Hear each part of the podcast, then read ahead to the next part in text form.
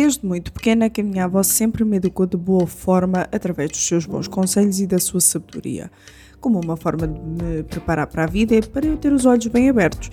Quando eu queria ler mais livros, por exemplo, ela dizia: O saber não ocupa lugar. E quando eu me vejo numa enrascada para resolver e não tenho outra forma senão resolvê-la sozinha, ela diz: a necessidade é mãe da habilidade. Agora, o episódio de hoje não é sobre os conselhos da minha avó, se bem que dava um excelente episódio, mas sim sobre ditados populares. Para falar mais sobre o assunto, nada melhor do que ser Alissa Lynn Erickson, que é escritora fantasma, editora e tradutora. E eu sou Ana Margarida e começa agora mais um Entre Linhas.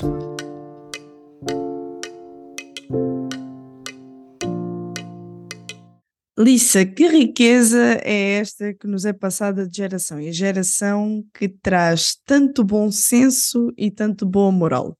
É verdade, realmente nós temos um, um legado que nos vem desde há muitas gerações na nossa comunidade portuguesa. E as avós passam para os filhos, que passam para os netos, e são frases assim tão curtinhas que toda a gente repete mas depois ficamos a pensar: uau, que sabedoria que está encaixada em tão poucas palavras, não é? Sem dúvida alguma. E a verdade é que, falando de, dos ditados ou dos provérbios, porque eu creio que se podem chamar provérbios, é que nunca sabemos quem é que são os autores, apenas lá está, como a Alissa estava a dizer, são passados de geração em geração, e nós vemos aqui que a tradição oral ela cria fortes raízes. De facto, a tradição oral ela cria fortes raízes, é uma tradição dos mais velhos, mas também me dá a sensação que ela não pode ser apagada, ou a Alissa não tem essa ideia. Eu acho que com o passar dos anos podemos ter esse medo, mas eu acho que aqueles ditados nunca se vão perder. Eu penso que já fazem parte do nosso património, não é? E nós, sem nos darmos conta, usamos aqueles ditados muitas vezes. Deus uhum. escreve direito por linhas tortas, coisa assim que dizemos, há males que vêm por bem, e dizemos sem reconhecermos que, ah, isso foi um ditado. E eu, onde é que eu ouvi isso? Eu nem sei onde é que eu ouvi isso, mas fazem parte da nossa cultura. Sem dúvida alguma. E já agora, ficando aqui a curiosidade no ar, qual é que é o seu ditado preferido? Oi. Não sei, há tantos, há tantos. Eu acho que aquele que eu repeti agora há pouco é um dos meus preferidos, porque Deus escreve mesmo direito por linhas tortas. E eu acho que quando nós temos essa confiança de que Deus é soberano, sim, Ele está em controle de tudo, mas Ele também é um Deus bom. Então, só mesmo Deus é quem consegue escrever direito por linhas tortas e endireitar o que nos parece estar uh, desviado, só mesmo com Deus. Então Deus escreve mesmo por linhas tortas. Temos aquele ditado também que dizemos muitas vezes: Deus dá nozes a quem não tem dentes.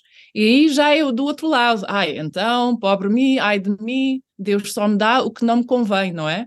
Então eu procuro sempre pensar e dizer: olhe que não, vamos pensar melhor. Se Deus é bom, como é que nós podemos encarar esses ditados de uma forma correta e de uma forma que nos incentiva à esperança. Sem dúvida alguma. Não dá a sensação que às vezes eles podem ser tanto mal interpretados como também mal usados? Acho que sim, acho que sim. Muitas vezes também dizemos qualquer coisa sem pensarmos, espera aí, o que é que eu estou a dizer com esse ditado? E realmente não paramos para, para refletir um pouco uh, sobre o que é que é a verdade aí metido no meio, não é? Sem dúvida alguma. Agora, outro fato muito curioso acerca destes ditados, destes provérbios, é que eles têm muito a ver com o contexto cultural. E a Alissa mesmo uh, falou sobre isso, que tanto tem a ver com a nossa cultura. Tanto que existem expressões, ou vamos dizer assim, frases, que mesmo que nós saibamos determinada língua, determinado idioma, se nós não entendermos o contexto em que está a ser dito, a verdade é que se calhar nós podemos, lá está, perder o fio à meada, é perder verdade. tudo aquilo que está a ser dito. Portanto, quão importante é conhecer verdadeiramente um idioma. Sim, tem que ir além da aprendizagem linguística. Porque, por exemplo, eu já tive muita gente nos Estados Unidos que me disseram: Ai, que giro, escreveste um livro sobre os ditados em português. Se calhar devias fazer uma tradução desse livro. Eu digo: Não, não é possível. Eu posso traduzir as palavras, mas todo aquele sentido cultural tem que ser português. Ou, ao menos, dentro da comunidade lusófona. Tenho, uhum. tenho muitos leitores também brasileiros e de outras partes do mundo lusófono. Mas aquela, aquele, aquela raiz cultural é imprescindível para a interpretação apropriada dos nossos ditados. Então, tudo está interligado, não é? Sem dúvida alguma. E já agora, Alicia, que viaja muito e sei que anda sempre lá e cá. Coração uh... lá em Portugal. eu acredito que sim, eu acredito o que sim. O corpo vai a várias partes, o coração ficou lá. Não, a alma lusitana parece que fica impregnada, não, não, não há como tirar uh, mas no caso, estando nos Estados Unidos, na sua lidação com as pessoas aí no seu dia a dia, uh, não é apenas falar inglês, mas também uh, estar dentro do contexto.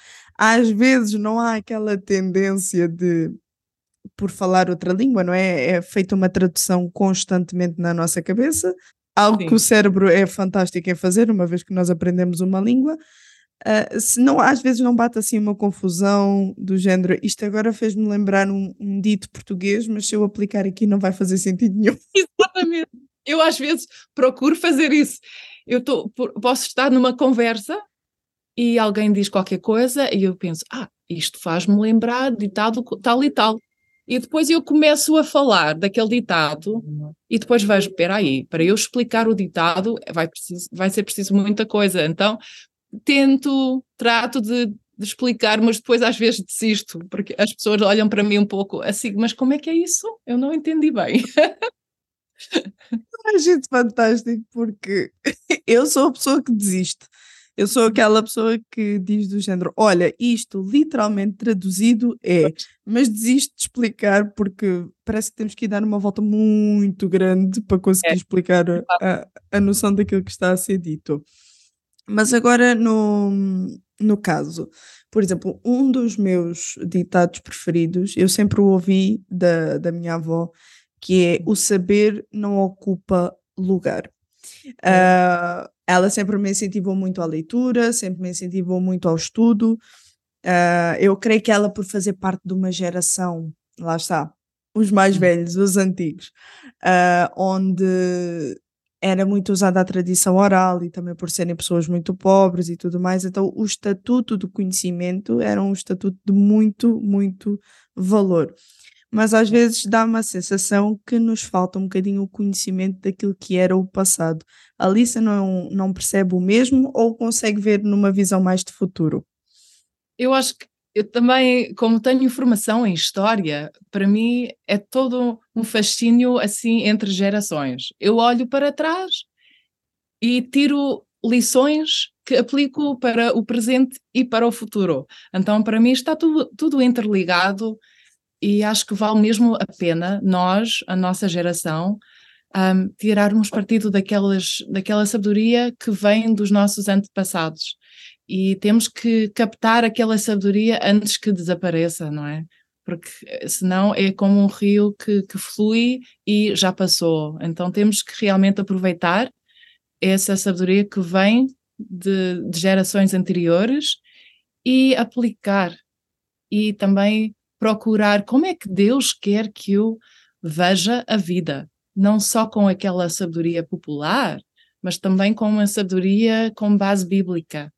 Então, o meu livrinho que eu escrevi sobre os ditados tira cada ditado e a partir daquele ditado escrevi mini poemas que têm uma infusão de sabedoria também que vem do alto, uma sabedoria divina.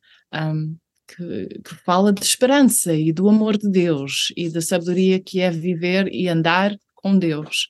Eu acho, acho que os ditados são tão, tão ricos, eu aprecio tanto. Eu pensei, eu tenho que aproveitar essa riqueza e vou acrescentar ainda mais também a riqueza divina, e assim eu acho que Isso não é por mim mesma, é aquela riqueza que não pode falhar.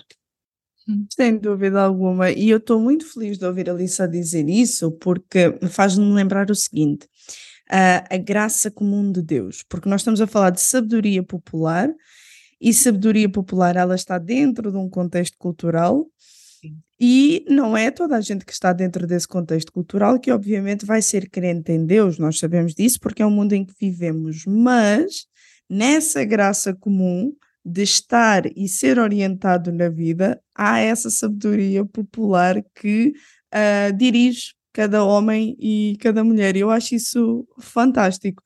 Outra coisa também que eu estava aqui a pensar era: nós temos um livro, inclusive na Bíblia, que é só sobre isso, só sobre provérbios, sobre ditados. Inclusive há um aqui é, que nós usamos muito em Portugal que está nesse, nesse livro, que é Deus dá aos seus enquanto dormem. Óbvio que não está a incentivar a preguiça, não é? Mas ao cuidado. Aquela pois, aquela confiança de que sim, Deus provê. É, é verdade. É verdade. Exatamente. E no caso, Alissa, quando olha para o livro de Provérbios, inspira, orienta? Como é que, como é, que é consigo? Eu ganhei o hábito de ler repetidamente o livro dos Provérbios. Eu, uh, durante um período da minha vida, eu até lia um capítulo cada dia, e assim, como são 30 capítulos, acaba-se no mês. E depois, no mês seguinte, voltava a fazer a mesma coisa. Eu fiz isso ao longo de vários meses. E aquele, aqueles provérbios ficaram encaixados na minha cabeça. E assim já os levo comigo. É uma maneira de não só aprender, mas decorar e aplicar a palavra de Deus também às nossas vidas. E eu não digo que o meu livrinho é um livro inspirado assim oficialmente por Deus, mas no meu livro também inseri aqueles conceitos que trazem uma perspectiva bíblica sobre a vida. Por exemplo, eu vou dar um, um, um exemplo, posso? À vontade. O ditado que é: roupa suja lava-se em casa. Já ouviste falar disso, não é? Sem dúvida. Estava-se em casa. Então, no meu livrinho, tenho um mini poema que diz: roupa suja lava-se em casa ou então no rio, como for, não é? Temos aquele, uhum. aquela. Mas, com uma nódoa teimosa, o melhor sabão é o amor. Então, é uma coisa que faz, faz que as pessoas pensem um bocadito. Espera lá, isso é um ditado Pronto, tudo bem. Mas depois, o que é que ela está a falar do amor como um sabão? Então, é um Sem exemplo como nós podemos dar a volta, não dar a volta, porque também respeito e gosto dos ditados, mas dar uma volta mental e pensar um pouco mais além. Muito bem, sim, porque eles também existem exatamente para orientação e para um bem-estar na vida. Então, uh, eu acredito que sim, tem que haver uma aplicação correta de, de, tal, de tal ditado. É. Elissa, diga-me uma coisa. Como é que surgiu a ideia então de escrever esse livro sobre ditados populares? Porquê? Eu acho que foi uma coisa natural, porque como sou poeta, já, já sabes que também sou poeta em outras partes da minha vida, não é? Escrevo muita poesia e passado um tempo, um certo tempo, eu pensei, espera lá, há muitos ditados que rimam e têm um, um, ritmo assim muito giro. E fiquei a pensar, se já tem aquele ritmo, se já tem aquela rima, que tal se eu escrevesse algo? Então as ideias ficaram aqui a flutuar na minha cabeça e comecei a escrever assim por diversão mesmo. Depois, pouco a pouco, juntei uma coleção e pensei, ah, isto acho que agora já é uma coleção e agora quero partilhar com o mundo. Mas isso foi feita uma boa pesquisa ou acha que ficou algum ditado fora? Bem, eu se calhar poderia fazer ainda uma segunda edição com mais. Um, sim, porque há tantos, há tantos. Um, eu, eu tenho o livro completo, mas acho que o livro poderia expandir uma próxima volta, uma segunda ronda, não é? Eu gostei da ideia, fica, fica aqui já também a expectativa dos nossos ouvintes, à espera de uma, de uma segunda volta, então. o meu pai era engraçado, quando eu era menina, miúda mesmo, ele voltava para casa todos os dias do trabalho, lá em Lisboa, e ia ao quarto e pegava na agenda dele, onde ele tinha umas folhas soltas aí atrás. E ele, não sei porquê, ele ganhou o hábito de apontar os ditados que ele ouvia na rua. Então, eu escrevi o livro sem olhar para aquelas folhas, mas depois de eu um, publicar o livro, o meu pai emprestou-me aquelas folhas, muito giro, ver tudo, tudo, tudo que ele tinha apontado, desde, ao longo de anos, cada ditado que ele ouvia na rua. Então, aí, depois de publicar o livro, eu pensei, epá, eu se calhar ainda poderia escrever mais sobre alguns que me faltaram, então... Que fenomenal, eu estou aqui a pensar, realmente é passar de geração em geração, ah, não parece ter fim e parece que nunca vai ter fim, porque vai não. ser sempre passado. Muito bem, Lisa. E agora, para terminar, o que é que acha de mais essencial nos ditados? Ou seja, do facto deles aparecerem, deles serem passados de geração em geração? Eu penso que os ditados, ponto de parte também o meu trabalho como poetisa e autora, os ditados por si só trazem muito aquela sensação de respeito pelo próximo, como é que nós vamos viver na sociedade sabendo que existe alguém ao nosso lado que vai ser afetado pelas nossas ações? E eu acho que muitos dos ditados lidam com esse, esse tema. Como é que eu vou viver e como é que a sociedade à minha volta vai ser afetada se eu tomar tal e tal decisão? Então é interessante também, não é só uma questão de, ah, isso é só para a minha autorrealização, nem pensar. É uma vivência em comunidade, na nossa cultura. E os ditados são como, como, não sei, algo que nos dirige, que nos dá uma direção certa de como é que nós podemos viver nessa comunidade que é nossa. O Entre Linhas contou com a participação especial de Lisa Lynn Erickson e com a apresentação de Ana Margarida. Realização RTM Portugal.